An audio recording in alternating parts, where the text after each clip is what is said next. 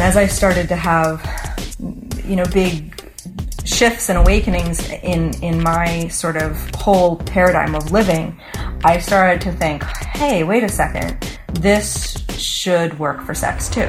If you're happy with the same old ways of dating, If you enjoy sucking at communication, and you have no desire to improve your romantic life, then our podcast might not be for you. but if you want some out of the box ideas to deepen your current relationships, broaden your sexual horizons, develop a better understanding of yourself, or learn more about non monogamy, Then you've come to the right place. I'm Jase, I'm Emily. and I'm Dedeker. and this is the Multiamory Podcast. Songs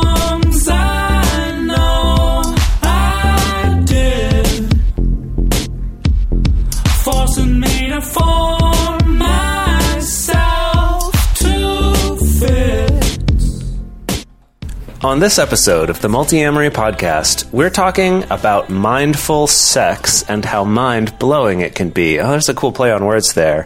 And we're doing that with Jessica Graham. You got so caught up in your play on words that you forgot I who we're even talking I to. did. We're talking with with Jessica Graham today. Jessica is a meditation and mindfulness teacher and coach in Los Angeles who leads classes, workshops, and retreats. She also works with individuals and couples in the realms of spiritual, sexual, and creative awakening. And her book, Good Sex Getting Off Without Checking Out, will be available one week from today from North Atlantic Books and everywhere that books are sold. And we're really excited to have her on the show. Let's get to it. And here we are with Jessica. Thank you so much for joining us. Um, your book was magnificent, by the way. I really, really enjoyed reading it. I read my uh, section in, like, I think the first five chapters in one sitting. It was great. Um, it, it- but something you touch on immediately is that meditation um, is a way to awaken your most fulfilled sexual being. And that's something that I never really thought of before, but it makes so much sense. Um, it, you speak about it a lot in the book, but can you talk a little bit about your journey so that our listeners can have a preview of that? Sure. Well, th- thanks for having me. It's good to be here with you guys, um, and thanks for reading it. Um, so, yeah. So I was always a really sexual person. It was always it always had a high priority in my life. Um, but what I didn't realize is that I was um, very limited in how I was able to express sexually and connect sexually. Um, really connect at all, but certainly sexually. And when I started meditating about whatever that was 10 years ago um, and i started meditating regularly uh, on a daily basis i started to um, taste the food that i was eating and smell the air that i was breathing and feel the sensations in my body and notice the thoughts and i started to have this um, full sound and color experience whereas before i was really living from basically the neck up just just thinking thinking thinking um, and quite miserable and suffering a lot as a result. And so, as I sort of settled into this new way of sort of being with myself, being with the world, and as I started to have, you know, big shifts and awakenings in in my sort of whole paradigm of living, I started to think, hey, wait a second, this should work for sex too. And um, at that point in my life, I there, there was not a lot of sexuality going on. I had intentionally decided um, to be to really commit and um, to you know physically commit and also to emotionally commit and not to um, engage with anyone else in that way. And it was a very sort of specific plan, and I felt like I needed to do it. And and I'm glad that I did because it really um, it was actually quite healing for me. But it wasn't my sort of natural um, proclivity. Like that's not really how how I operate. Um, and the partner I had was not really interested in having very much sex with me, let alone sex that was um, spiritual or that was even just that was more connected. Um, and I, you know, I have a lot of compassion for that, especially now that I that I teach around this topic because I see just how much um, how how how how much hurt there is in sexuality for so many people.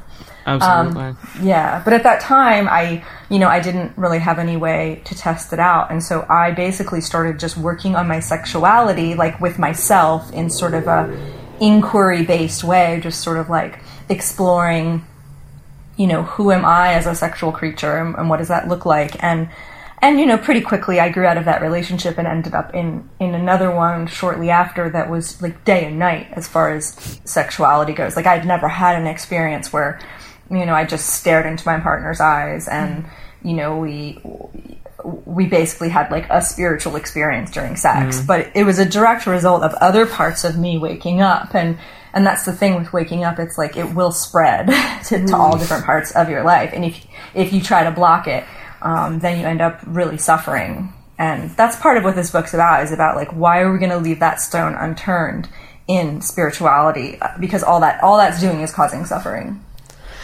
I, I yeah, I kind of want to pick up on that and take a little side path here to talk about the fact that I think that it's it's like culturally there's one corner where meditation and mindfulness lives and then sex lives in the opposite corner and the only way we could bring spirituality to or mindfulness to that is like through tantra. You know that's where all our minds immediately go is okay well we'll save that for the tantra manuals. And i think that's what i love so much about your book is you know you do touch on tantra techniques a little bit but i want our listeners to get clear that this isn't just a tantra manual um, that Yeah. that is actually making mindfulness during sex and around sexuality much more accessible, even if you don't want to, you know, start doing the whole yoni lingam chakra balancing um, like kind of lingam. thing. I don't like that word lingam at all. I don't like either word. I don't like either honestly. of them. No. I mean, I, I don't. I would never say uh, call my vagina a yanni, but um, the lingam. I mean, lingam just makes me like.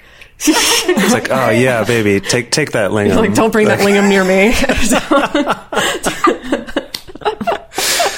Now, I'm sure some people do use those words, and that's okay too. But And yeah, it's okay, exactly. No, that's that's right. Like I have a lot, I have a lot of, I have a lot of friends and colleagues in that world, and I, I will openly say this to them. Like I don't like that word, but at the same time, there, you know, tantra, it, ta- tantric sex, as it's known, as it's known in the West, is a really wonderful, um, powerful way to connect. But it does require. Um, drinking a certain amount of Kool Aid, and what and and so does orgasmic meditation. Now i love one the OneTaste organization. I love what they're doing. Nicole Daedone is just I, I had the pleasure of spending a little bit of time with her recently and she's such a powerhouse. She is she's really a spiritual teacher and um and i love what she's doing. Um but again orgasmic meditation that's its own thing. You know and it's a specific technique and what I wanted to do is create something that didn't, it, it's not a thing. It's just like, here's some invitations and suggestions and things you can try, see how it works for you. Um, and build upon that. Like I, I, this book is an invitation, you know, to, to, to start exploring. Yeah, it's it's. I- I think kind of what we're getting at is that the approach in your book is kind of um, belief and spirituality agnostic. Mm-hmm. Like uh-huh. you don't have Sure. to take anything on faith. It's just kind of a practical mindfulness thing rather than being mm-hmm. connected to any sort of spirit or other stuff, right? Believing that you're doing something with energy or Yeah. Right, that this is much more Yeah. kind of practical, and then whatever you believe can go with it. It doesn't, You don't have to kind of drink the Kool Aid. I guess is is what Yeah. you're getting at. That's exactly right, and I'm glad that that's I'm glad that that comes across because that was you know, it was really really important to me. Uh, um, there's a book called I think I have it next to me. Maybe I don't. There's a book called Waking Up by Dan Harris. Sam Harris, yes. Yes, Good Yeah. one. Good one. And he did I just ten I, percent happier too, right?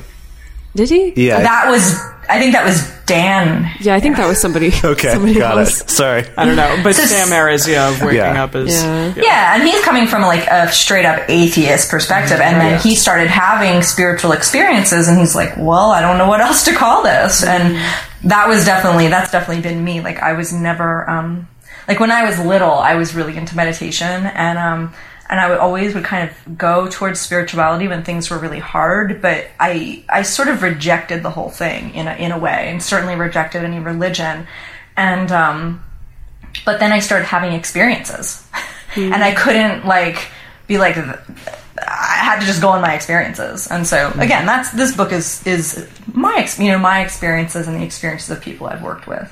Yeah, got it. So going way back, um, just to something that you touched on briefly in your first explanation, um, is we just had an episode maybe about a month ago on sexual incompatibilities um, and then changes in sexual desire over time in relationships. Can you speak to reasoning why you think desire in a relationship can drop over time? And then uh, to piggyback on that, what specific exercises would you employ for partners who are having a challenging time within their sexual relationships? Sure. Um, so I think most long-term relationships are going to experience that. I think it's very, very few that don't, and usually they're going to experience it anywhere from you know eight months to three years in. You know the chemicals are going to change, and you know I'm not a not a scientist, but I do know that the chemicals change, and they go from the we must make a baby chemical to the um, to the we need to make a nest chemical. and we need to make a nest just isn't as sexy as we need to make a baby. And um and the thing is this happens, you know, in same-sex relationships as well. So I mean it's again, I don't know the, all the science around it, but I do know that that happens, that that's a natural thing that happens. Um and it's often why you see some folks that just and myself included for a long time i just jumped from one long term to another long term but the long term was only like a year or two you know and then the, it would like things would ch- change. I wouldn't feel that thing anymore and there'd be resentments and there'd be lack of communication and then i'd be like all right i'm out i'm out of here. Um, and you know and then you never actually get to work through the stuff that you're talking about the actual like well, what do you do when those changes start happening? Um, and my philosophy around this is that your sexuality both your sexuality with yourself and in a relationship are are a relationship and they need to the, the sexuality sexual connection needs to be fed just like any other relationship. Like you know one me and my my friend stella if we never talk then we're not going to have much of a relationship. We need to put energy into it to have a relationship. And it's the same thing with sex because i mean i know for even for myself like i recently went through or I'm still kind of going through just a stretch of not a lot of attention on my sexuality, which is funny with the book coming mm-hmm. out. Yeah. But when I don't have a lot, when I have my attention elsewhere and I'm not consciously giving attention to my sexuality, then it just starts to fade a bit. Mm-hmm. But all it will take is some attention. So if you're in a, a you know pretty healthy relationship and there's a lot of communication and honesty, then it's just about doing some work. It's about taking the time, doing the, the thing that everyone hates, but planning to have sex, having the plan, um, uh, you know, getting some new sheets for the bed that feel sexier on your body, you know, being aware of what art you have up in your bedroom, um, you know, watching some ethical porn together, writing each other sexy texts throughout the day to just like keep it alive, right? And then um, bringing more play into sex because sometimes what can happen when we're sort of on a dry spell is the play can start to go. And so just let it be funny, let it be awkward. But usually, people that have a, a relationship where the communication is really going well and there's not a lot of resentment are not usually having so much of this problem. Um, I think that what happens over time is we don't say what we need, we don't say what we want, and so we don't get what we need and we want Right. and I can't tell you how many couples I've I've spoken to where they actually want the same thing, but neither of them are willing to come out and say this is what I'm wanting. Whether it's you know whether it's a, a certain type of sex or whether it's just like wanting you know the other one to shave their facial hair a certain way like whatever you know what i mean? Like we are particular little creatures us humans and um, you know we have our we have our things. And i think because as a culture we're not comfortable talking about a se- about sex. In relationships there's not comfort talking about it either. And you can be with someone for 10 years and they still don't know what what turns you on because you're not telling them. Right. right. so communication, I mean, you know, there's lots of tricks to sort of charge up the sexuality, but if the communication and trust and sort of basic level of sort of respect for each other isn't there, then it, it doesn't matter how many sexy texts you send. Mm. Mm. Right. That's right. great. What- Yeah. yeah, I mean, just quickly to go on that too. That that sending sexy texts without having communicated beforehand that this is something you're going to do can uh, kind of have the opposite effect, where it's just like, ugh, Sure. like I, this, if, if you're not in the why- space to receive Yeah. it, it's like, where is this coming from? Right. Like, please, Sure, but then comes the then come the tools of nonviolent communication, right? When you get that sexy text and you're not feeling anything close to sexy, how you respond to your partner in that moment of vulnerability is going to shape your relationship. Right.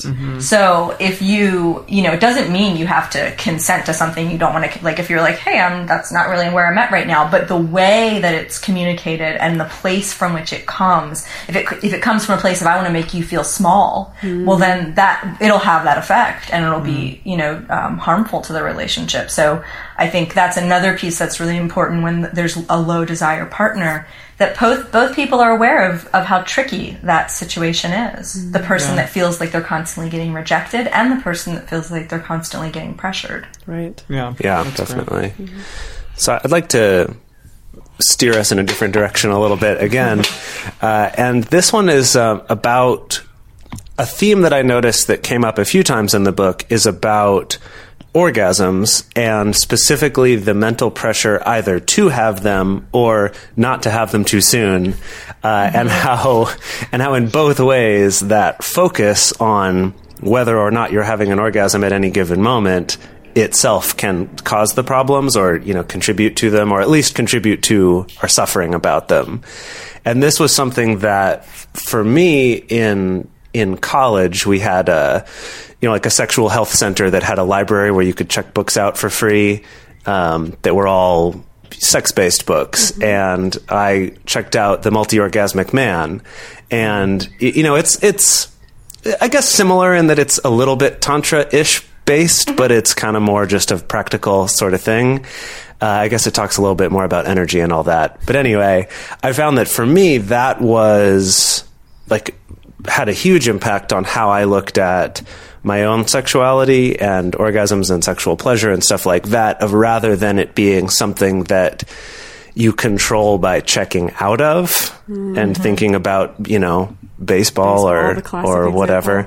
uh, but that instead it's about, you know, connecting to it and feeling it more and that it's kind of this counterintuitive thing. Uh, Yeah. But anyway, I just wanted to to say that I appreciated that you brought that up through the book and um, I was just curious to hear kind of your your thoughts on that and how that has changed your way of approaching sex and what you've seen it do for other people. Yeah, yeah. Um, well, yeah. I mean, I think this is one of the areas where tantra really has tantric sex really has something to offer, which is to take the emphasis off of orgasm. Because when we think about it, orgasm, even if you're having a long orgasm, it's still not that long. It's still, you know, it, it's only so long, and then it's going to be over. And um, and if if our whole like sex life is built around this thing that lasts for however many seconds, that's it's kind of a shame we're missing out on a lot. Just, just just like in life if all we're focused on is well when i get this much money when i when i own that car you know it's like oh so i miss out on everything that's awesome right now. Um, so i think i really like that about about tantric sex that they that they really take the emphasis way off orgasm. Um, it's one of the most common things that people want to talk to me about is um, generally women who have anxiety around having an orgasm.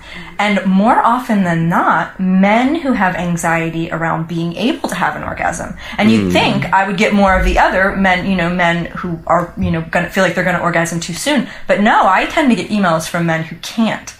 And so it's it's really interesting because i didn't I, I guess I never even thought about that as a thing until I started doing this work. You know what I mean? I always just thought like, oh, it's women who have the trouble, and men can just come whenever they want. Um, and so I, you know, I've I've been educated through educating others. Um, but uh, yeah, it's the the main key to sort of move through that is to get out of the mind and into the body, and this is also why a daily practice is so helpful. Because if you're practicing daily putting your attention where you want to put it regardless of what else is going on you're starting to train that skill of concentration.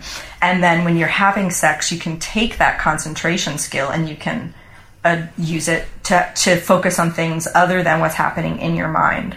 Um, I, I, for many years, had a lot of anxiety around orgasm, and I would have to squeeze everything really tight and um, think about um, certain fantasies, which it's funny because they don't get me off at all now. But at the time, like it was for years, like the same fantasies. That's what would get me off. And I'd be there with my partner, but I'd be totally locked up and thinking about, you know, a dark alley. And like, I'm allowed to, am I allowed to say whatever I want? Yeah. Oh, yeah. yes, yeah. we, have, we, have an explicit, we have an explicit rating on iTunes, so you're okay. Okay, I was gonna say uh, thinking about anal sex in a dark alley, like like while I'm there, like with this person that I supposedly love, and like nothing wrong with anal sex in a back alley, mind you, but like if that's all that could do it for me, then what about everything else, all the other colors of my sexuality, and so this idea of be having embodied sex. Um, it, I sort of discovered it before I was meditating, um, but but but now it's like a regular practice, and it's just like you, I'm just in the body, and that's the, that's what I one of the number one things I do with anyone. It's either you know, oftentimes it's um, mindful masturbation, so just getting in your body during masturbation, not doing all the things that you normally would do, going straight to whatever your thing is, but instead just getting to know your body, feeling sexual pleasure, and staying in the body. Not trying to quiet the mind, but just coming to the body anytime you get caught in it. Right, right, yeah.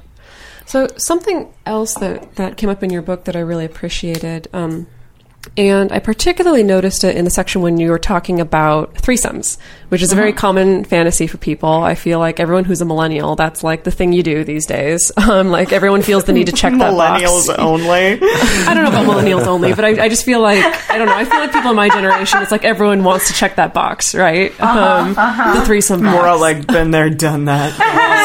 well, but something that I really appreciated is you put this emphasis on, you know, threesomes are great, but like you don't need to hop at the first opportunity that comes along if it's not the right person, you know, or if everybody's just like sloppy and drunk. Um, You know, it is okay to wait and actually try to find the best person to have a threesome with, and that this comes up in, in many other parts of the book. Is that you know you don't have to hop at the first opportunity to have sex when you're wanting sex. You know, you don't have to hop at the first opportunity to have a relationship when you want to have a relationship. Um, And I guess what I wanted to talk about is that's all fine and good to say, but then for people that I know who, you know, they've been in a dry spell for six months and they're going crazy, or somebody who's very specifically has a, a you know a threesome fantasy that they've had their entire life and they're just like so excited to do it and they really really want to do it or someone who hasn't been in a relationship for a while and feels really lonely and disconnected and it becomes harder and harder to not want to jump at those opportunities. Um, mm-hmm.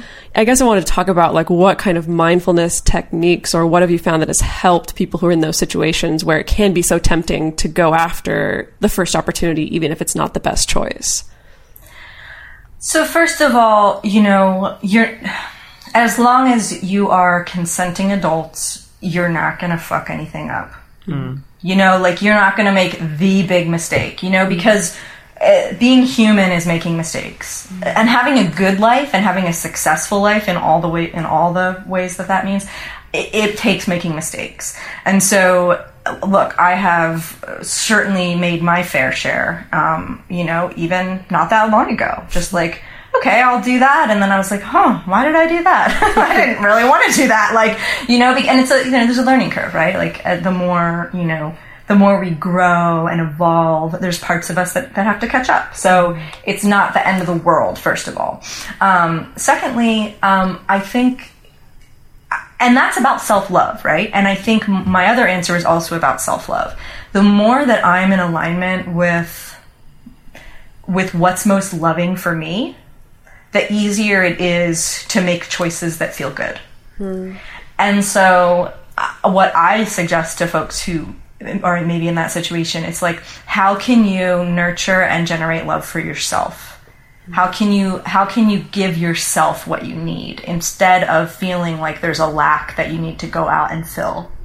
Um, and there's nothing wrong with casual sex. You know, I would also say like if if you want to have casual sex, great, but but do it in a safe, consensual way, and be aware of you, how valuable your time is. We don't have endless time. Like I've definitely had times where I've You know, I've gone out and had a date with someone, and then I'm like, huh, that was four hours. And I can think of a lot of things I would have rather done with that four hours. And not that anything's wrong with the person, but, you know, just like I have a full life. I have a partner who I really like to spend time with, and I have a very full life. And so, um, I think I think just recognizing that you are valuable, you are lovable. Like I think that's the antidote for that feeling of I need to go out and get something because I don't have anything. Yeah. No, that makes sense. I, I think that um, with all with I mean with most things in life, approaching it from a sense of need tends to be a lot less empowering than approaching it from I'm fine, but I would like this. You Yeah. know, there's that Exactly. that little shift. Um, and that's actually a little bit related to, to the next thing I wanted to talk about, well, which is porn. And I, I just wanted to say, first of all, that I love that in a mindfulness book that you do talk about porn quite a bit, and, and very frankly, too. like, very. Um, yeah, I guess just very upfront. So thank you for, for having a chapter about that. Um, Yeah.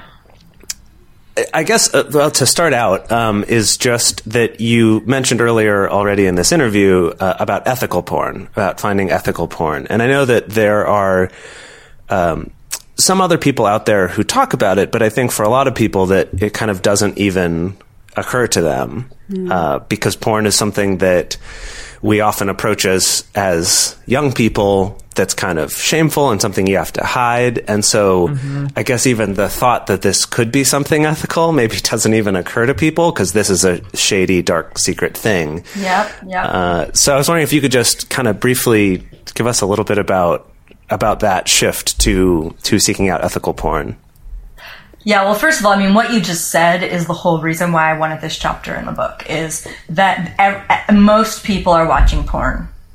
And most people are not talking about it. So, people that are Buddhist are watching porn. People who are spiritual are watching porn. People, whatever, you're watching porn. uh, it's it's raking in the the porn that's being paid for is raking in like billions of dollars. Let alone all the porn that most people are watching, which they're not paying for. So if we're not talking about it, then we're not talking about a huge part of being human. We're not talking about a huge part of our psychology. And I've definitely I'm definitely known to end up getting in a little bit of trouble with some of the stuff I put out there because I'm interested in looking at everything and I'm not interested in looking at it in a black and white way. And that includes porn. Um, I had my own sort of personal awakening around porn when I watched um, Hot Girls Wanted. Um, and there has been some controversy around that documentary um, with people in the industry. Um, but for me, it was a it was a real wake up call. Um, it put a fate, it put like a real person to these faces and bodies I had looked at and and objectified, and it it just it it just changed me the same way that someone watching a PETA video could change them and how they eat. Like it just changed what I was willing to view and um and how I was going to view it. And basically the number one thing that people will tell you is uh, people in the industry will tell you if you want your porn to be ethical number one pay for it. Now that's not to say that there aren't sites that offer free clips and some of my favorite ones do but to watch a full the full thing and to get all the all the goodies you've got to pay for it. Because if you're watching porn and not paying for it then there's a very good chance you are not watching ethical porn. And certainly certainly those performers are not getting anything from your views. Um, so that's the number one thing. Um, also just to do your research. And i list in the book some resources for some different sites that i've researched to the best of my ability and they they, they occur at least at that time as ethical. Um, but these days it's not hard to find. You know you can go- you can google ethical porn and find stuff. Um, and another great way to do it is to like follow performers on social media and if they're saying hey just did this scene with so and so and it was so much fun most likely they didn't have some horrible experience most likely they weren't you know being treated awfully because you know they're willing to to tweet about it. So that's another kind of way you can look into it. Um, a lot of the sort of girl next door, um, that sort of stuff. A lot of it, it's it's it's girls that are being brought in and basically being used up in the sense of okay, they do the girl girl, they do the guy girl, they do the anal sex, they do the BDSM, they do the gangbang, and then they're done. They've gone to all the mm. places, they've made the money they can make, which is not nearly enough, and then they're more or less washed up and have to do like, you know, get, maybe maybe get paid maybe do some and get paid not very well or maybe go home. And like that's what the that's what's illustrated in that documentary. And again it's not black and white.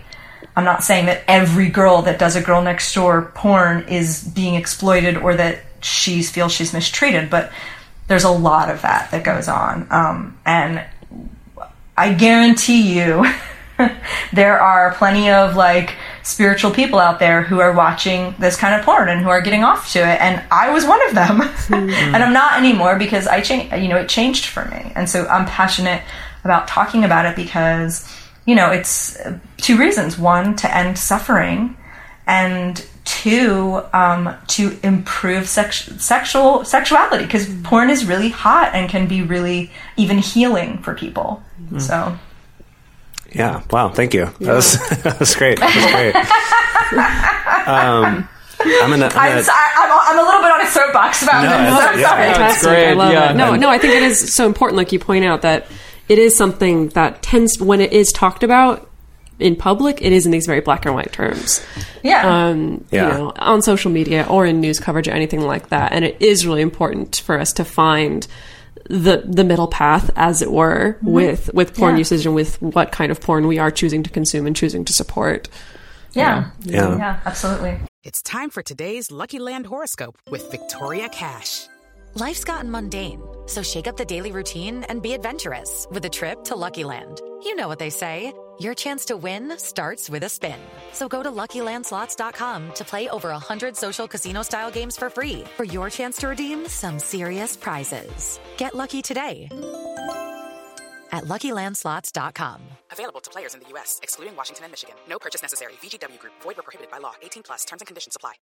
For a long time now, we've been fans of adamandeve.com for getting sex toys or lingerie or accessories, things like that. It's uh, just a fantastic resource with a huge selection.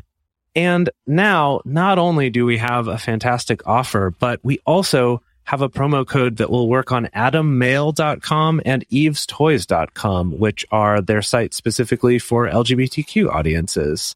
And our code is fantastic. It's 50% off of almost any item in the store and free discreet shipping when you use our code MULTI. Yes, we love adamandeve.com and have for years. They are our oldest and longest sponsor, and they just keep on giving great gifts to us and to our listeners.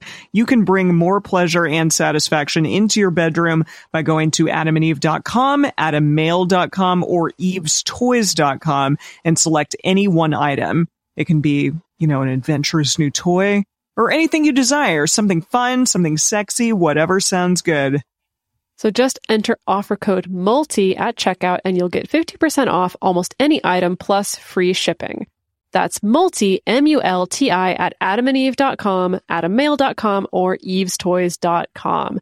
This is an exclusive offer that is specific to this podcast and it's better than any offer that is currently available on their site. So again, use code MULTI to get you not just the 50% discount, but also the 100% free shipping. Code M-U-L-T-I. Uh, I'm going to change us directions again. This book covers so much stuff that I feel like our Yep. questions are all over the place. So thank you for for flowing with us here.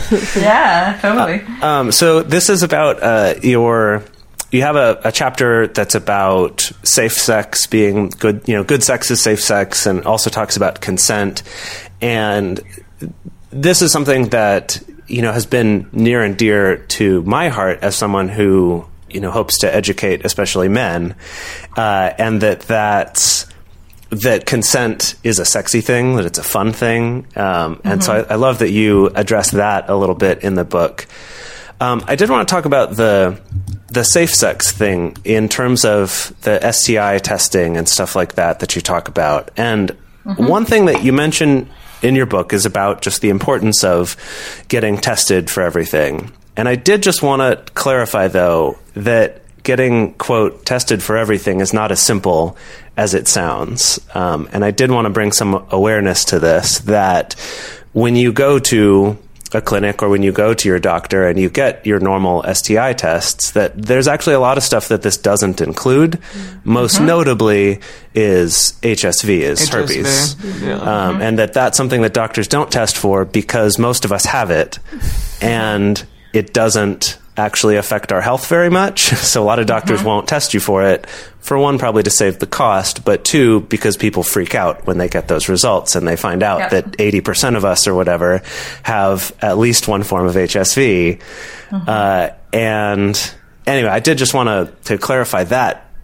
And while that might freak a lot of people out, uh, my hope is to, you know, through awareness for people to become more comfortable with that so they can have practical Yeah. conversations. That the STI conversation doesn't just go, hey, I'm tested and I'm clear of everything. You too? Great, let's have sex, which is how I think we're told it goes when people emphasize mm-hmm. the importance of safe sex. They only give us that scenario mm-hmm. instead of the scenario of, oh, hey, you know, I have HSV1, but you know, have never had an outbreak, but I did find out that I had that in a test. Or I did have an outbreak, but it's been two years.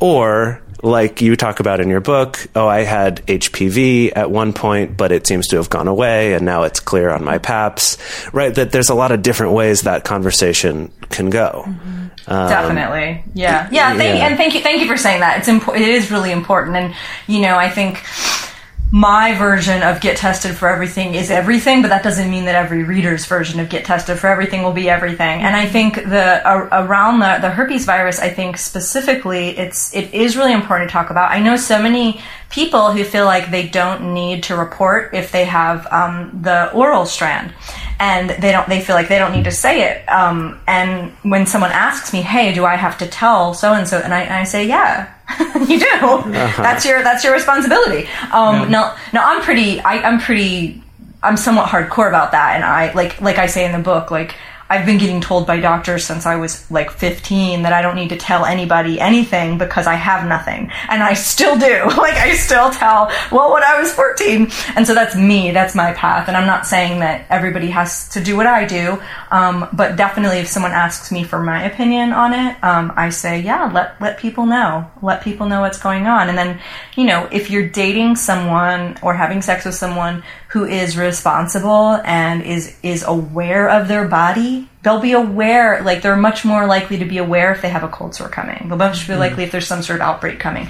Whereas and that's where you know being you know not having a bunch of drunken sex at the beginning you mm. know really knowing getting to know each other sober and what goes on what's going on for this person and you know can i do i do we trust each other? Are we on the same page? Do they do they love themselves? For me that's a big one.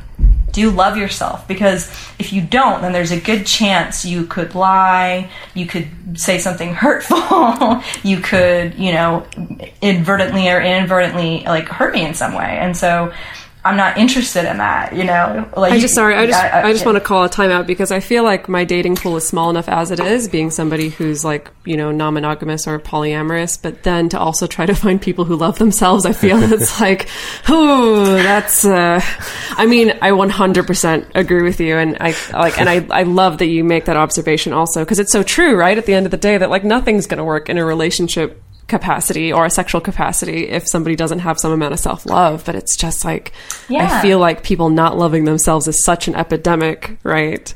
Oh yeah. that you mm-hmm. know to a certain extent that's why some people seek relationships or sex at all because they don't love mm-hmm. themselves.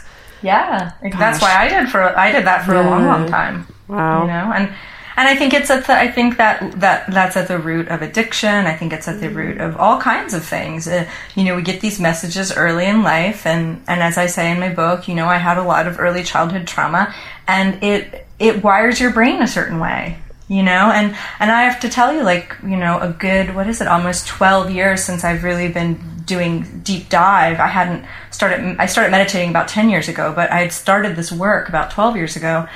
I mean, I'm still in the process, and I think I will be for my whole life, you know, because I'm a human. But as far as like self love, like, like you said, some amount, like all of us, n- none of us are like perfect, right? But like, there's certain le- levels of self love that I feel it's just required for me. Otherwise, I'm too much it's just uneven mm. because I love myself so much.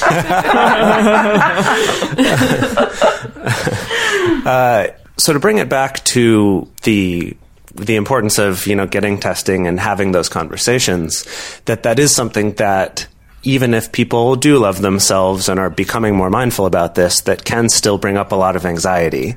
And uh, I was actually just um, kind of coaching a friend through this while he was nervously waiting for some test results. And, you know, the best I could tell him is, you know, hey, everyone's got stuff. Don't worry so much about it. It's going to be okay. But I love that in the book you included um, a meditation specifically for STI testing. I thought that was a really cool inclusion. I was wondering if you could just give us sort of a, a quick version of that uh, for the people at home. Yeah. Um, so basically, if I if I remember correctly, because there's so many meditations in that book, um, um, the idea is, you know, all of the worrying about what's going to happen is unnecessary suffering and non-functional thinking, because you know you're going to get the test and then you're going to find out, like and and that's all you really need to think about it you know but because we tend to be pretty caught in our minds and look- and the mind tends to want to find a problem and solve it it will keep working o- working it over working it over.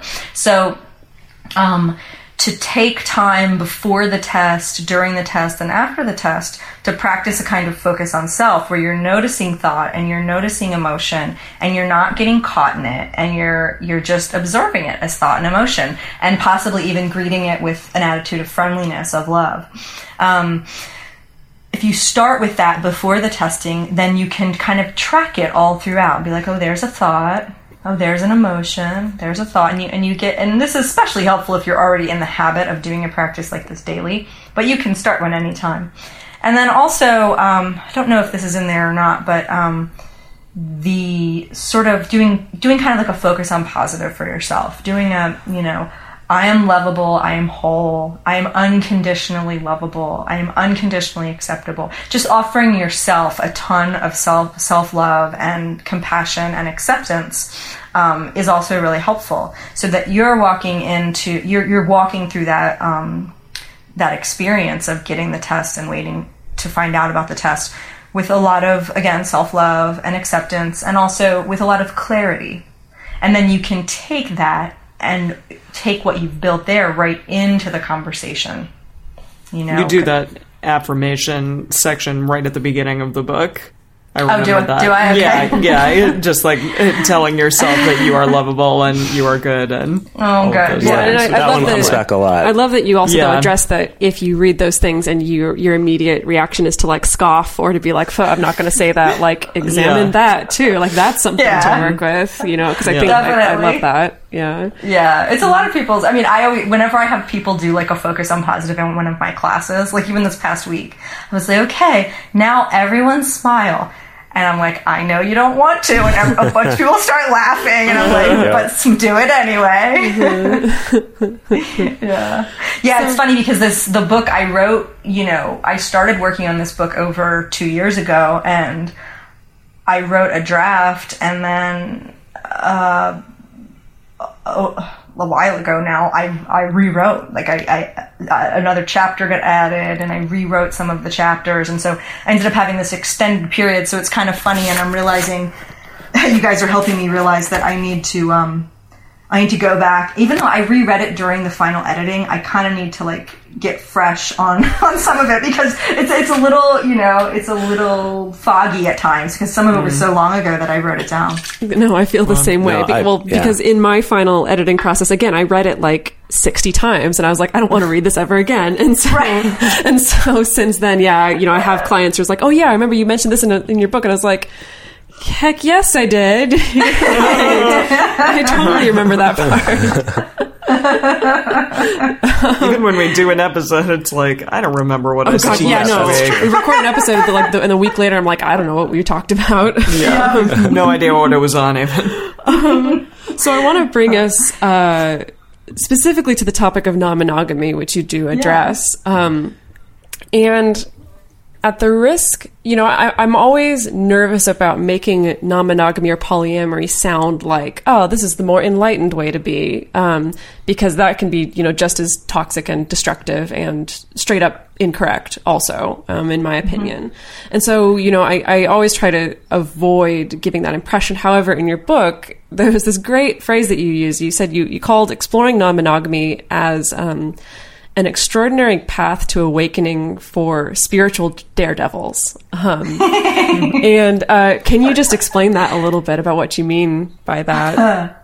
Sure. So, um, so I've uh, I've really never been the monogamous type, but I've tried to be, and um, I think if I was, I think if I was younger, I probably would have embraced non-monogamy when I uh, sooner. Like, I mean, I, I didn't really embrace that as a kid, as a teenager, because I didn't really know it was an option. And so instead, I just slept with a lot of people and I cheated a lot and I I just and I I didn't didn't know that actually I could I could date more than one person at a time and every it could be honest and it could be like all up front. So I was always sort of wired that way, but then when I consciously decided, and I'd been in some open relationships that were sort of eh, but um, when I consciously decided to practice non monogamy, um, I knew that what I would be facing would be a lot of jealousy. And I knew that jealousy wasn't about my partner having sex with someone else. I knew for me that it was about abandonment. And that I didn't get um, angry and hysterical about in a je- with jealousy because my partner was sleeping with someone else. I got insanely angry and and freaked out because I felt like I was being left alone and I was a little kid. Um, and and there was there were a lot of different ways that I experienced abandonment as a child, and that was all deeply tied in with my jealousy stuff. And so I knew that when I embarked on this journey in a in a conscious, awake way, that I was going to come in contact with that. And the daredevil in me said, spiritual daredevil said, "Hell yeah," because I, because I know that if I if I go into territory where I'm uncomfortable, where there's unconscious stuff that hasn't been worked out, that I'm going to grow. Mm-hmm. And I'm a lot gentler on myself nowadays than I used to be, but in the past I'd be like, all right, let's go. This is uncomfortable, let's do it. Um, but it, it really was. Like, I mean, I went on a, and I, I think I talk about it in the book, I went on like a, a several week, just like crazy town ride where I was just like in and out of lucidity around the jealousy. It's you, it's you, it's you. And I'd be like, no, it's my stuff. Oh yeah, it's me. Like, then it's you, it's you. And I'm back, oh no.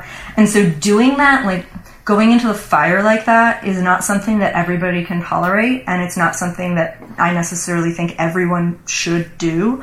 But for me it was a path to some really big healing and really big awakening. It really changed the way that I am in relationship monogamy or non-monogamy because I've been in and out of non-monogamy since then. And I just have a really different way of operating. And so that wa- that was huge for me. And I think also even just the topic and people beginning to be willing to even talk about it or broach the subject of hey, I'm attracted to this other person. It does so much in a relationship. It just expands the intimacy if both people are capable of holding that. Right. Yeah, and I, I just wanted to bring up quickly because it's something I've been thinking about a lot lately. Is that that balance between being willing to be a little bit uncomfortable in your life because that's how you grow and that's how you expand, but also not mm-hmm. feeling like you have to be so uncomfortable all the time that you're miserable. It's like finding that balance where if you're always focused on being mm-hmm. comfortable, you're never going to grow and you're going to stagnate and end up frustrated. And if you're always mm-hmm. pushing yourself, you're just going to be constantly freaking out, Suffering. It's yeah, it's finding that. I, shall I say the middle path? Uh, I already dropped the middle path. You you can't copy me. but yeah, it's that, I, I, and I just I, I love that. Well, I, you you use this term in your book that I actually hadn't come across before, and it's spiritual bypassing. Um, mm, mm-hmm. And it's so interesting because it is kind of like the opposite extreme where maybe you're in a relationship and you just kind of feel like you're so connected to yourself and you're so conscious and you're so mindful that you can float above the ground and nothing will bother you, you know, that there doesn't mm-hmm. have to be any conflict. And I've definitely seen people do this who are exploring some some kind of new uncomfortable territory, especially non-monogamy, of kind of this feeling like if I can just take the high road at all times, then everything will be perfect. And I say that because I, I did it in an entire relationship for many many years of mm-hmm. that anytime something was uncomfortable, I'd be like, I'm just going to go home and meditate for an hour, and then I would feel better. That was I think that was the problem is Yeah. like I would feel so much better afterwards. But and there was a lot of healing and a lot of growth there in that process but it also meant that things that were actual for instance you know boundary violations or you know not healthy communication those things slipped under the radar because i kind of felt like again you know i could just spiritually bypass all of this um, Yeah. so it is such an interesting tricky balance to strike and to be aware of Definitely, yeah. I'm a I'm a big bypasser, and I've, I've had to work. I've had to work hard at just like you know staying staying grounded with everything because you know I've certainly been called Spock before. yeah So I work. I definitely like one of my goals, one of my aims is like how can I be more human? Hmm. Hmm. That's a great way to put that. Yeah. I like that i like that Yeah. You're just so enlightened, Jessica. so perfect Well, it's like you were. know- It's like you were saying before that it is a process that's going on and will probably go on for all of your life. I mean, one Yeah. of my favorite things is just to remember with meditation that it's called a meditation practice and not a meditation right. Like yoga, accomplishment. yeah. accomplishment Yeah. Yeah. Yeah And I and the same So it's goes a for any sort of like I don't really generally use the word enlightenment, but the same goes for enlightenment. The same goes for any kind of awakening. It, it is you practice. Yeah, That's not, not to say you can't. You can be struck in a moment, you know, with a peak state that mm. shows you, for example, that everything is one, or shows you the emptiness of everything, or shows you the the, the, the bliss and the love, or shows you that there is no self. And there can be these really sometimes flashy experiences and peak experiences in meditation but those are just experiences. And then there's the practice of integrating what you've what you've seen what what insights have been uncovered into your life. And that's a practice. Mm-hmm. And you see people kind of somewhat uneven because they only practice in in one realm. Maybe they practice a lot in spirituality but but they don't see that going into their sex life or they don't see that going into their money or whatever it is. And it's it's a constant practice. And and I, I think of awakening that way. I don't think that there's like the big awakening and then you're done and then you're never Yeah. gonna have to like do any because it just that hasn't been my experience it hasn't been the experience of anybody i've talked to so right yeah. Right. Great. Wow. Well, I could talk about this for many more hours, but we can only go on for so long. Um, thank you so much for answering all of our questions. Um, can you let our listeners know where they can find more of you, more of your work, more of your writing? and where they can pre-order this book. Yes. Yes. So okay. So the book is called Good Sex: Getting Off Without Checking Out, and it's being it's it's from um, North Atlantic Books, and it's distributed through Penguin Random House. And so you can get it um, on the North Atlantic site, on the Penguin Random House site, um, also on Amazon or through Bar- Barnes and Noble. I think it's going to be at like Target and places like that. Um, And they But can can pre-order it, right? they can pre-order it, yeah. Uh-huh. And um, there's so there's that, and then you can find me um, my new site, which is it's it's a it's a, gonna be fully live soon, but it's yourwildawakening.com. So your wild awakening. Um, and you can sign up for my mailing list, and you can also pre-order my book through there. Like it'll take you to to the page. Um, but I'm also I'm on Instagram. It's at Jessica Clark Graham, um, and you can find me on you know you can find me on all the social media platforms. And we'll link to those in our show notes, so you can check those out to find to find more about Jessica. So thank you so much, and your book comes out on November seventh. So That's correct. if you're listening to Week this, from today. yeah, if you're listening to this after the fact, you can already get it. So go get it. Thank you. Thanks for having me, you guys. Definitely. Thank you definitely. so Thank you. bye bye. If you would like to have your question or comment played on the show, you can call our number at area code 678 MULTI 05. You can also email us at info at multiamory.com, send us a message on Twitter, Facebook, or Instagram, or leave us a voice message through Facebook. To support our show and join our private Facebook community, go to patreon.com slash multiamory. Multiamory is created and produced by Dedeker Winston, Emily Matlack, and me, Jase Lindgren. Our episodes are edited by Mauricio. Our social media wizard is Will McMillan. Our theme song is Forms I Know I Did by Josh and Anand from the Fractal Cave EP. Full transcript of this episode is available on this episode's page at multiamory.com. We are actuaries. In a world filled with unpredictability, we use our math skills to navigate uncertainty. Actuaries make a difference in people's lives across industries and the world. Actuaries have the freedom to work anywhere, and according to US News and World Report, we're the 25th top paying career. Make an impact as a fact seeker and a truth teller. Use your math skills for good as an actuary. The world needs you.